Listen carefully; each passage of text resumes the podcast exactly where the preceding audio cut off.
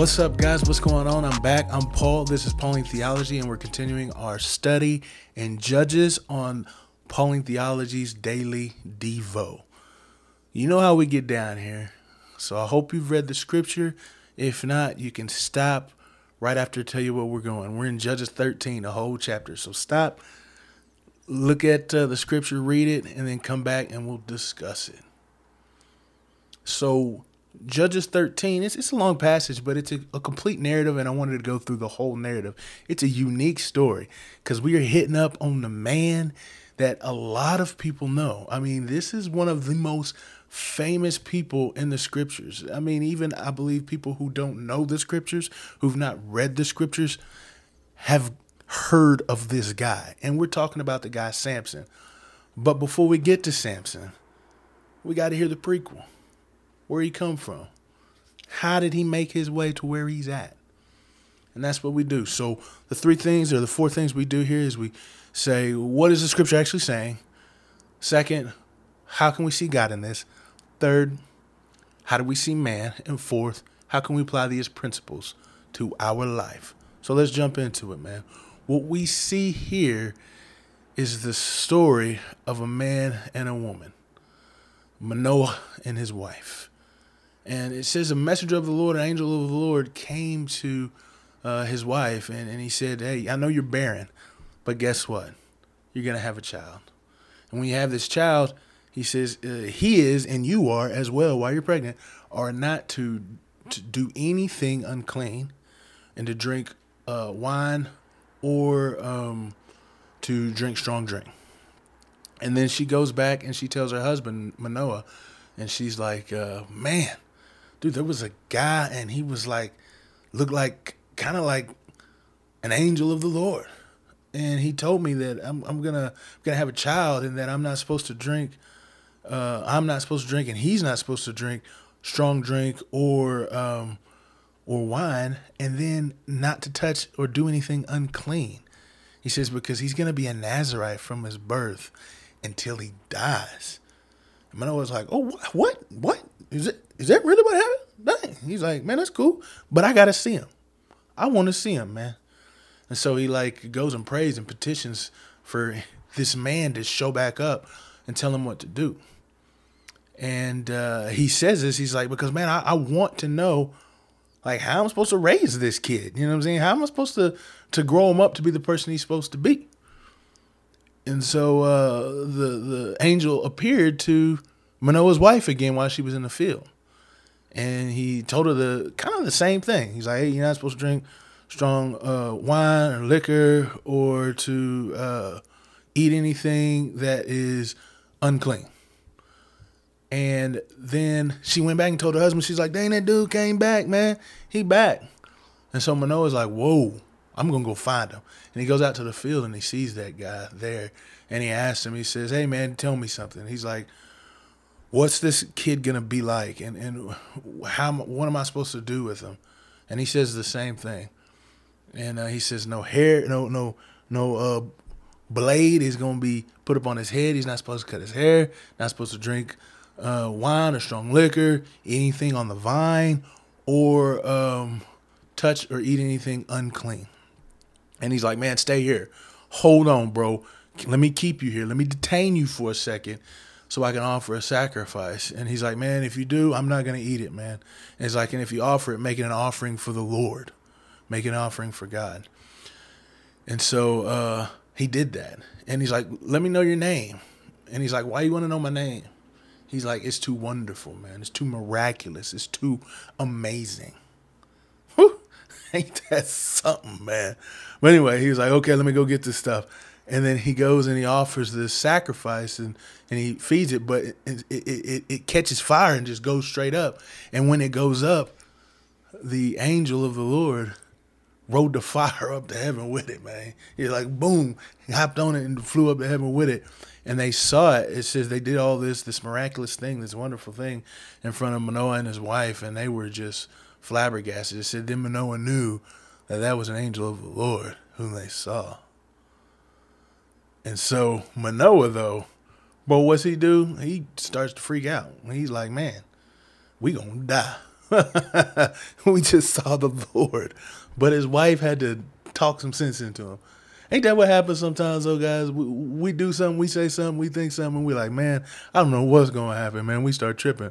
But the wife always has a comforting word, man. That's why we need a strong woman in our lives, man. Someone who's dedicated, reads the scriptures, and knows the word of God, knows God Himself. Because she tells him, bro, are you an idiot? She was like, man, if he was to kill us, he would have already did it. He's like, but instead, he said he granted us the ability to have a child. And then he took our offering, which if he wasn't going, if he wanted to kill us, he wouldn't have done that. And he's like, so we're to be okay, man. He's revealed himself to us so that we might have this child. And so it says, time passed, they had the child, and uh, they named him Samson. Shimshon is what it is in in, in uh, Hebrew. Shimshon. but they named him Samson, man. And it says that he began to grow in strength. That he began to uh, to to grow, and that this child the, the, the message says that he will begin to save Israelites from the Philistines. Man, what a what a what a what a wonderful story, man. What a wonderful story. It even says that the uh, I think it says that the spirit of God came upon him. Came upon him. Man, that's that's beautiful. That's awesome. What can we learn here? What can we know about God? Well, I think something that is very dear to realize and see is that God sees the affliction of the afflicted and he blesses them. He sees the affliction of his people and he comes down and meets them in their situation, not just in the the greatness of the entirety of the people, though he does that, but in the individual. He comes, he sees Manoah's wife, and he speaks to her, and he says, You will have a son. I know you're barren. But matter of fact, you're already pregnant right now, and you'll have a son. Man, imagine what this woman is thinking, because at this time, barrenness was a, an evil upon people, a plague. It symbolized sin in that person's life and the horror and tragedy of a curse being placed on them. And so God sees that. He goes down and he speaks to her and says, You're going to have a child. Man, that's that's powerful stuff. That's powerful stuff. And a small reflection on this is that not all things that happen are because of sin.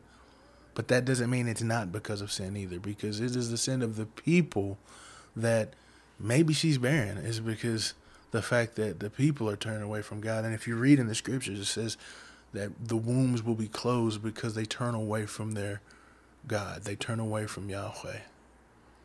But God sees her and blesses her even in sin. And and I say she's in sin because uh, it, it, he tells her to not eat anything unclean. Like she should know that.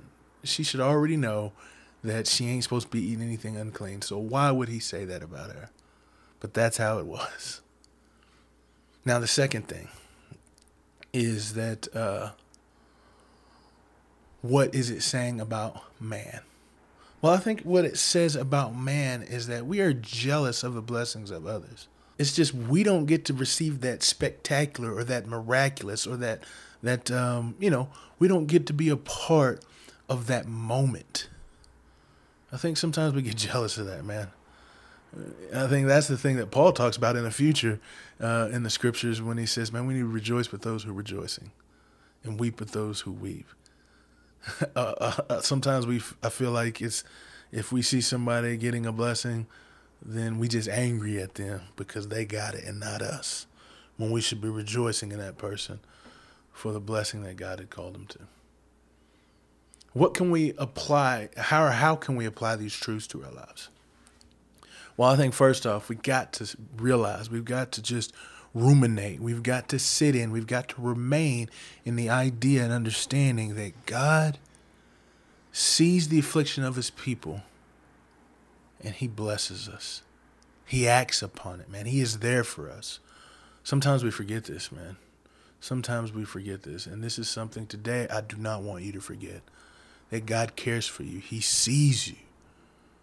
He sees you where you're at and your pain and your hurt and He is there for you. and He's holding you, He's walking with you in those things. Remember that.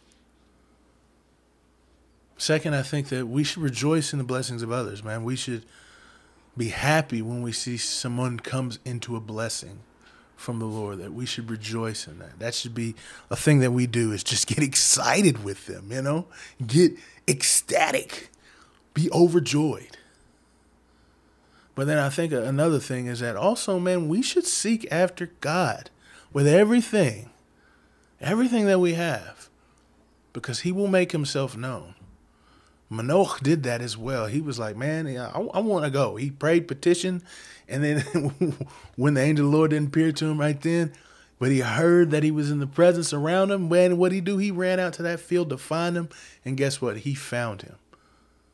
And so, in the same breath, I want to say, seek the Lord with all your heart, and he will be found. I thank you guys for listening, man, and uh, I hope you take some of these applications and start living them out in your life, man. I know that I am going to have to continue to have to remind myself of the fact that He is with me in my affliction, because there's a, there's a struggle for sure going on, but I know that God is here with me. I thank you guys, and I'll see you in the next video.